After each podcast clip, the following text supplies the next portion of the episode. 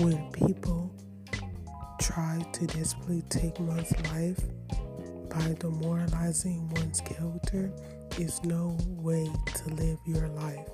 Believe in God so fully, and you shall receive victory. Again, say no to unfaithful wills and stand in your victory. Don't let nobody tell you it is too late. Stand in your victory. You are God's child. Don't let nobody tell you something different. You are God's child. Stand in your victory, and let's all stand in our victory. Amen.